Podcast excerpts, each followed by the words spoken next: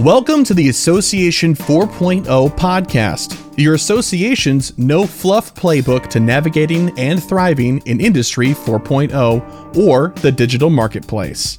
Each week, we bring expert insights to help you and your association stay ahead of the curve.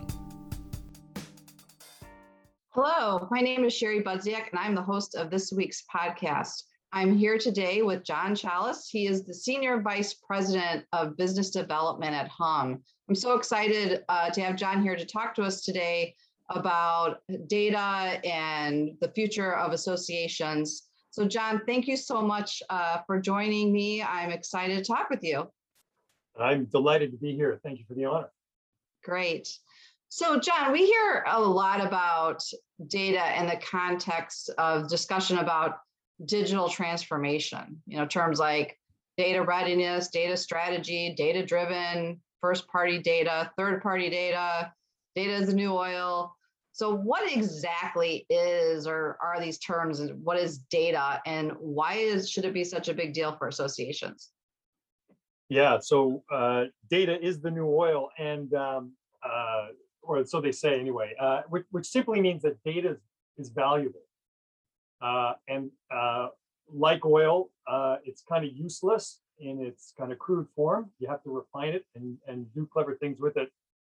But that's sort of where the um, the comparison ends, because unlike oil, data is not a single-use commodity, and uh, there isn't a fixed amount of it on Earth. In fact, we're producing, uh, you know, petabytes of data a day uh, so it's just actually coming faster and faster. Uh, it's not particularly tricky to extract, and it's not bad for the planet if you use it. In fact, I'd argue it's actually good for the planet. So, in a way, it might be better to compare it to solar, right? If you're not collecting sunbeams at the moment, uh, you're kind of missing an opportunity. And I think that's how I'd encourage people to think about about data. Uh, data, data is the um, uh, at, at, its heart for, for, a, for an association executive, it's a strategic asset. And I think that's that's what you should think, how one should think about it. Uh, and of course, when I say data, I'm really talking about first party data. And just to remind everybody, um, zero party data is, is information that people provide you. And that's most of what associations currently gather. What is your mm-hmm. name? What's your address? What's your email address? Who do you work for? What's your title? That kind of demographic information sits usually in an AMS, and uh, and that's that's zero party data provided by an individual uh, to you. Um, first party data is what you observe. It's you watching what courses they take, what articles they read, what events they go to, what uh, comments and questions they ask at a webinar, and so on. That's the data. That first party data is what many associations are not collecting at. And uh, those are the sunbeams that are not not doing any good for their for their batteries. Uh, I would guess that zero party data is maybe 10% or less of the data that an organization can and should be uh, collecting. Um, and uh, and would, would be able to if they had the right systems. So the the reason uh, first party data are important is, is, because it's the key to moving to that next level uh, of member delight. If your goal, and I think every association exec would say, my goal is member delight, right? I want to, I want people to feel they're getting value out of membership in my organization. You, you're going to need to do what some consumer groups are doing right now, uh, what Netflix does, what Amazon does, what Walmart does, Walmart.com does on their digital properties, and that is notice what your customers are doing and and and and um, and and differentiate their experience with you based on your observations of their behavior. That's first party data. That's the food. And of course, what comes out of that data is the food is the is are the actionable insights that you can use as useful results. Yeah, that's um that's really great. I know that you know we always talk about even as organizations, associations have all of this opportunity to really look at their data, but they don't spend the time doing that, right? They're just, um, and there's things that you can see from, as you said, kind of how associations, uh, their customers are interacting with content online, what they're doing in those behaviors, but they're really missing that opportunity by not having people focus on that. Um, so let me, you know, I recently, John, saw a presentation um, that you did about how associations are kind of existential, it's a make or break moment, and that um, dramatically improved data capability is part of the way forward. So, kind of, what's your argument to that, and why is is suddenly a bigger deal than maybe it was a year ago? Sure. So um, even before the pandemic hit, and we'll talk about the pandemic in a second, but before the pandemic hit, there were signs that associations broadly were were hitting some headwinds. So first, uh, if you if you go back and you take a look at Growth Zone's annual association report, more than 50% of associations were seeing flat or declining membership in 2019. Mm-hmm. In fact, 57% of associations fell in that category. And of those that saw declining membership, the average decline was 9%, which is material, right? And when you dig into that, you discover that a lot of it has to do with the uh, younger potential members, or rather, people who are younger in the workforce who are not becoming members. So in MGI's 2019 membership marketing benchmark report, millennials, who uh, you know Pew says are those born between 81 and 96, and younger, uh, were 20% of association membership. Deloitte is telling us that by 2025 they're going to be 75% of the workforce. So that's only four years away. There's a kind of a demographic cliff here that I think associations are facing, and I think pre-COVID it was it was masked a bit, but uh, then COVID happened, uh, and it, it kind of changed everything because two of the biggest sources of revenue for associations, uh, membership dues, because there's a dramatic rise in unemployment, which meant a lot of people were no longer interested in joining professional associations, and live events stopped, right? So, so that's a double win. So, so now I'm arguing that in order to survive, associations are going to need to uh, amp up their game. And uh, you know, one obvious question is, well, these young younger people, where they where are they going? You know, what are they doing? Where, where are they going for the things that an association typically offers? And I think the answer is um, entities that organizations, associations haven't really thought of as competitors. But so your association, you've got a job board. You're an association, you've got you know, a community site for networking. You know what's also a good networking and job board site? LinkedIn. LinkedIn, yep. uh, you know, Twitter, also good for networking. Coursera for education and credentialing. So there are just a lot of other places out there now. These these entities are coming in. These very well-funded entities are coming in, and they're kind of disaggregating the association's value proposition. If you want to fix this problem, then you, you can't make decisions, good decisions, if you don't have data. Yeah. Um, so can you give me some examples of kind of on the ground benefits associations get from being data driven? We all talk about being data driven, but I guess, you know, how do you see that and what are those those benefits? Sure. So um, I just talked about, you know, uh, evidence-based decision making. So if you have data, you make better decisions. Um, or at least you have the, the raw materials to make better decisions. Right. Uh, so that's basically decision member, uh, decision, uh, business decision support. So a lot of associations are thinking about, you know, how many tiers of membership should they have and what should they price those tiers at? If, if you, there's certain kinds of data you can collect that will help you make decisions like that. You can also, once you've made a decision, pretty quickly see how it's being taken up. And so long as you're willing to pivot quickly, uh, you know, again, using evidence-based um, decision making, you'll you'll you'll you'll have this um, this ability which you wouldn't have had before. Another big one right now for people are uh, D&I initiatives, right? It, how are you able to um, think about diversifying your membership, your employee base, your board, if you don't have good data on uh, how they self-identify? I mean, they're just they're things that you need to be collecting and analyzing uh, that will allow you to, to do some of the things that I think strategic priorities for. So, so decision support is one. Um, um, second would be around product development. So, uh, you know, imagine being able to create an ad hoc event uh, based on something that you can tell is of great topical interest to a particular segment of your membership right now, and to invite those people to attend that event. But that's something you can do now only if you have that data.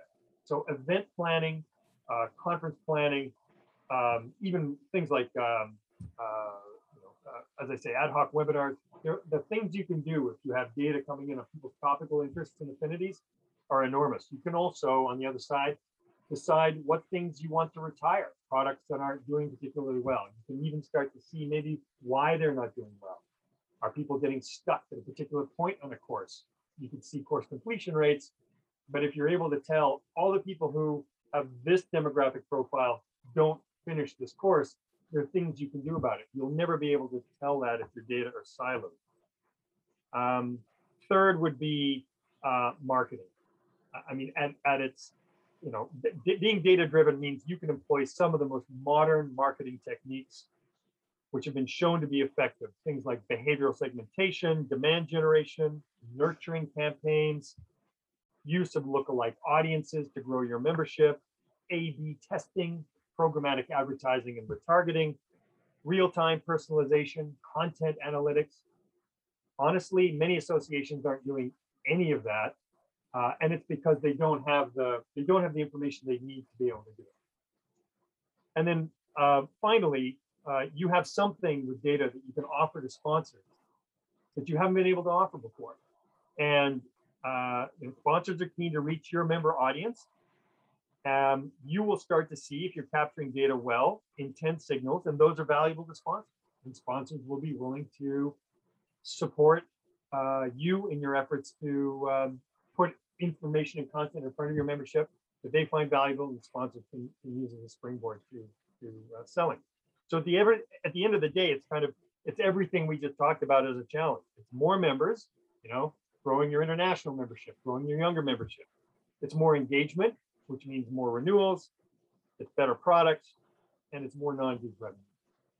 Yeah, and I think, you know, we're also talking with some um, of our customers who have, who have, are in a better position than most that are really starting to say, what is membership? And, and if we've got, if we can really personalize an experience, maybe we don't have specific membership maybe it is a subscription and these are the things you get under that subscription kind of like more you know thinking through that that i guess kind of netflix model um so anyway i think there, there's a lot of opportunities but um you know what i'm seeing that's really challenging for organizations is really their ability to collect and use data effectively um, so how would you kind of characterize associations in terms of their ability to collect and use data effectively? And then how can an association tell if they're data driven? Right.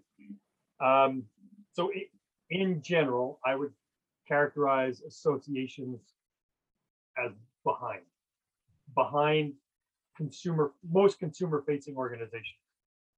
Um, and I, I have to be careful not to generalize because there are some associations, uh, but they tend to be big and somewhat wealthy Mhm. um, uh, that that are doing a fine job and are, are well on their way. But most associations are are behind certainly this new non-traditional competition that, that I just talked about. We we have a five-level rubric we use when we when we are talking to an association to sort of figure out where they're at. And we we ask them questions about kind of how leadership views data, um, uh, you know, how they're using it at the moment, um, uh, what um, uh, what kind of access to analytics tools employees have, um, is the data siloed, uh, and, and the five levels are impaired, uh, localized, aspirational, tactical, and strategic. You can sort of see that kind of natural ladder. Um, and I think most associations currently I've put in that second category, localized, which means that the leadership gets that data is important. Some data is being collected, but it is siloed in the organization. So the events data sits in the events system. The AMS holds the demographic data and some maybe uh, financial data. Uh, the LMS holds all the educational data and the CMS system holds all the, if there are collecting data at all, interactions on the .org website or if they have a publication, you know, which articles they've read and so. Uh, but it's not connected together. Um, and I, I, think that's where most associations, um, that's kind of where they sit. Um, how can you tell uh, where you are? Some of the questions I just asked, you know, have you have you ever conducted a data audit? How siloed is your data? How clean is your data? Which is to say, how how accurate is it and how well harmonized is it with other systems? Um, if you don't have a central data team, that is to say a, a, group of people who are responsible for thinking about data in your organization that spans marketing, IT, publications, education, events, membership, then you are not higher than, you're not in the aspirational category yet. Um, do you have a published data strategy? Do you have a data governance policy? Um, do you have the technology that allows you to harmonize? Uh, and uh, and that's how how people can can tell uh, whether or not they're they're they're they're data ready. Um,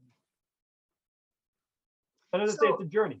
Yeah, so, for yeah, for sure. Um, we recently, I, I, get the calls of Sherry, I need a new X system um, because our something's wrong with our membership directory or something's wrong with X, Y, or Z. And you come to find out it's really it's all about the data right? Like they can't move their organization forward because their data is not clean and they don't have data governance and um, there's just there's a and nobody's really focused on it. So um, they're limited in what how they can in, advance their organization so talk to me a little bit about how you feel like association leadership should react to kind of what we what you've been talking about. Sure. So um, just picking up with the point you just made, you know, data is a um, data is a lifestyle, right? It, it, it's not a project. It's not something that you do once. You know, it's like eating right and exercising. It's yeah. something you make part of your life forever and ever. Uh, and uh, I think so. So being data minded and realizing it's a way of life that's important not thinking about this as like, okay, we need to update our website. You know, a website update that could be a project. Although I know lots of people would actually even that's not a project, right? That is also a way of life. Um, but but data for sure is a way of life. If you're not if you're not ready to sort of just make that a thing you think about all the time, then you're you're not ready. Um, so this, you know, I'm what I'm talking about is a cultural change, right? Um, and cultural change is hard. Yeah. Anybody who's run an organization knows that. And so leadership, and I'm talking about the CEO and, and senior C-level uh, uh, folks, they have to be on board. If they're not, it's not going to work. So the first, the first, you know, so what should leadership do? Leadership should say, okay, I, I buy this argument that this is uh, is going to be important to our future. Uh, and uh, I buy this argument that it's going to span my entire organization, one. So it's not just membership, it's not just marketing, but it's going to cross our organization. That it's going to involve a change in culture, uh, and that it's going to it's going to uh, uh, it's going to have to be a priority. Your your sense of urgency will depend on whether or not you buy my argument about it being kind of an existential point right now. Um, but um, but that's the most important. thing. Now, here's the good news. Once you've done that, which is sort of the hardest part, the next thing is to pick one spot and go in and try and do something. So it's more like more like an agile software development project. Go in to your membership or go into um, you know pick, one use case, which might be um, increasing attendance at an event uh, and say, okay, I'm going to go in, I'm going to do that one first. And then build that up. You still want to have this whole team in place. You still want to have a strategy. You still want to be aligning this to your business goals and so on. But you pick that one manageable thing, and then that becomes your project. And um, and it also because you pick one thing, the te- technical integrations are a little easier. Um, at the end of the day, the ROI analysis that anyone's going to want to do on it will be easier. So you have to make the big commitment up front. I'm going to get married to data. Data and I, we're going to be life partners. And now let's get in and and you know plan plan what day one's going to like. And it's just it's just one one use case. That's that's all it takes. Yeah, I you know, I work with a, an organization that when um, this the executive director really focused a lot on data and having clean data and having everything in and in this case was at the time their AMS system and um, and had data governance rules around it uh, in order to be a data driven organization and really you touched on something that I think is really important. It was a top down, it was their culture. They hired people that were able to use technology. They, um, if they got, they, if he found out that they had a, some sort of Excel spreadsheet outside of the system it was like almost like a fireable offense. Yeah, he's like, I'll just fire them. I'm like, yeah. not to fire them, but okay. But because of that, they have been able to grow, and it and and we've watched this. You know, they were doing this before anybody was really talking about you know data dashboards and all those types of things that that everybody's trying to to think about now. So um, so we really saw kind of a real big return for the organization because they were able you touched on some things. So as you're talking like i was thinking about this organization.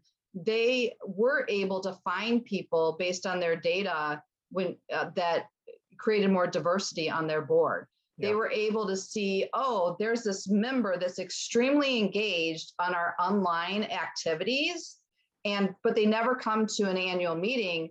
Well maybe they should be a part of our volunteer structure let's reach out to them because they are very you know highly engaged which they may have never met them and never known without knowing all you know all the products that they purchased and and all those types of and like i said in their online um, message boards and the, the, downloading papers and all those types of things. So i think there's some real opportunities um, so kind of my kind of rolling into that is like what does technology play in data readiness and data capability.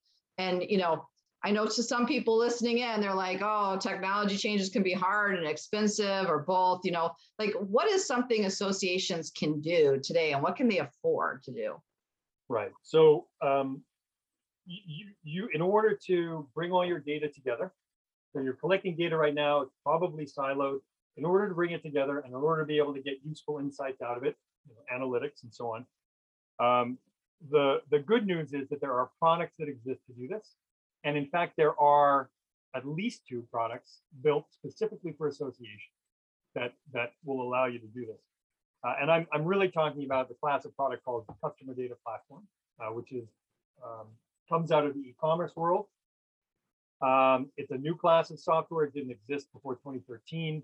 Um, for a while, people thought, well, you know what? That's what our CRM or AMS uh, will do. That that's where we'll keep this data. But um, even Salesforce.com, uh, which is the biggest CRM provider on the planet, has learned that that CRM isn't a good place to hold behavioral data uh, as well as the demographic data and allow these sorts of analyses.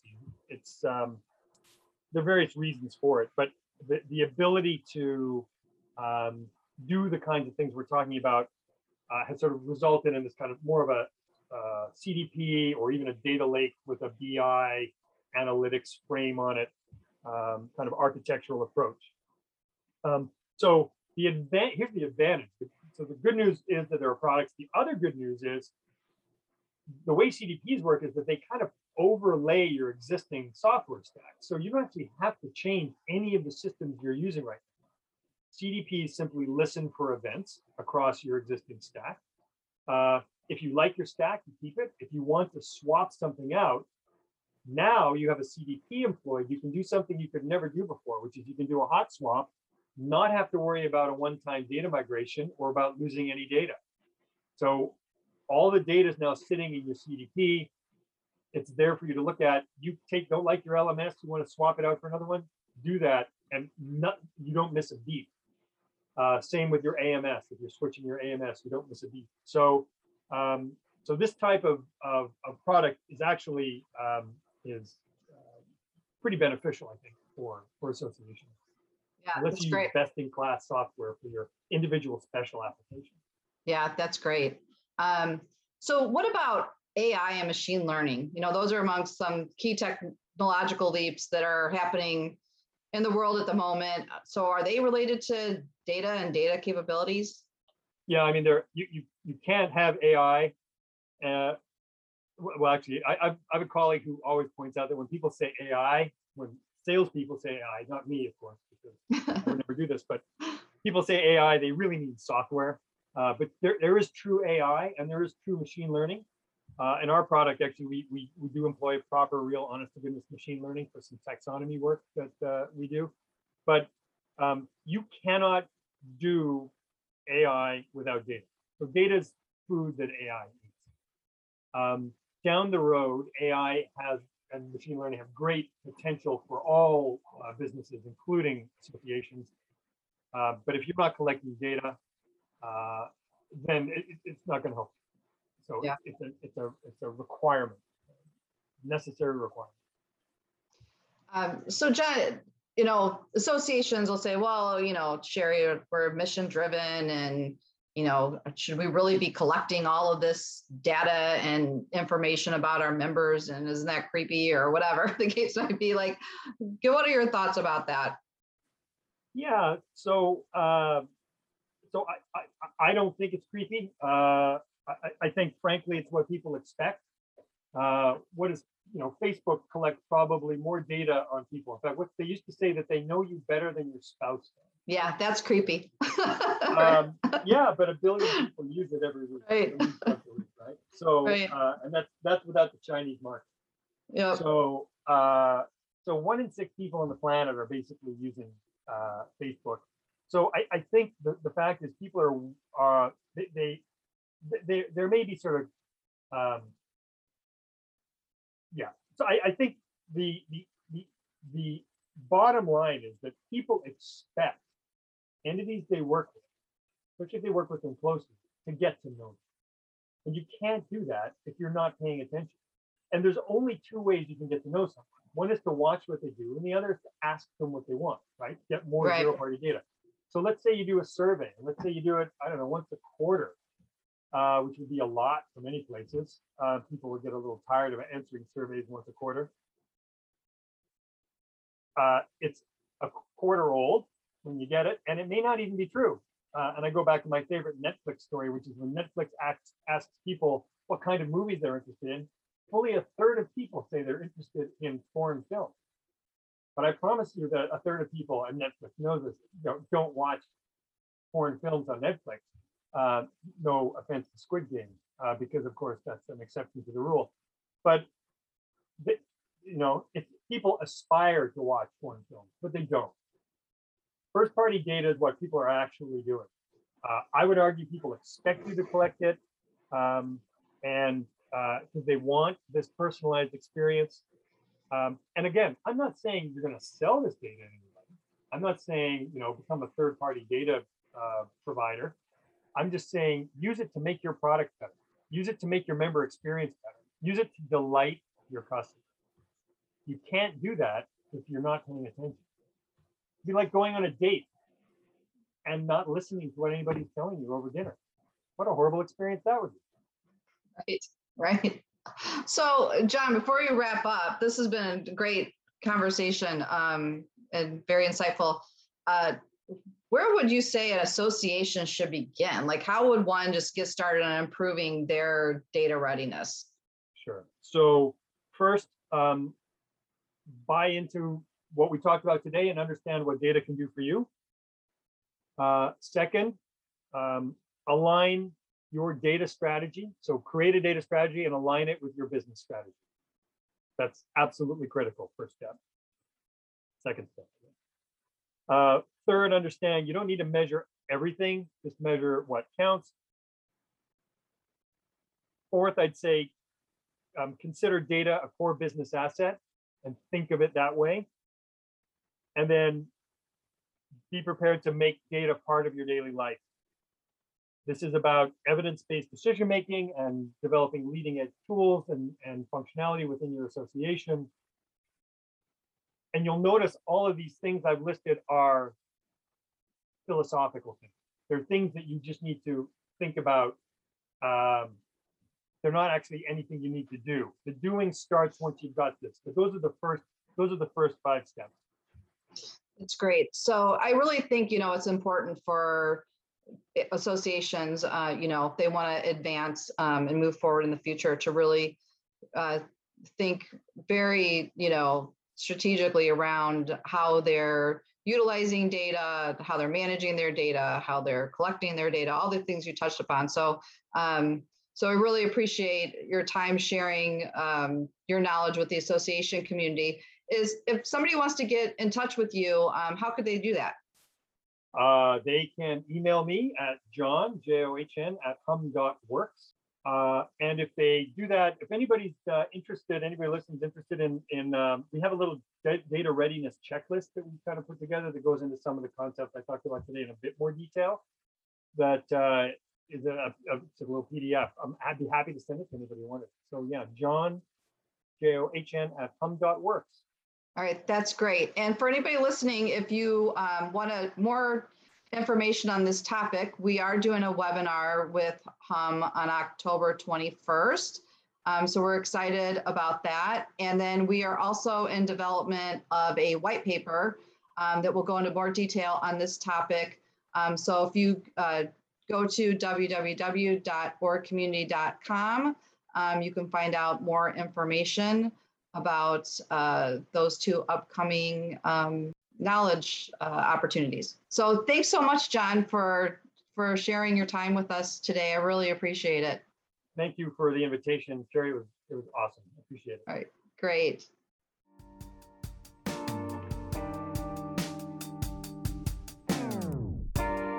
We hope you enjoyed this episode and discovered tips and information that will add value to your leadership style and your association.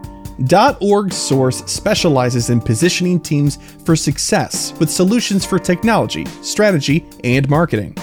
Please contact us at info at orgsource.com or visit www.orgsource.com to find out how to keep your organization on track to Association 4.0.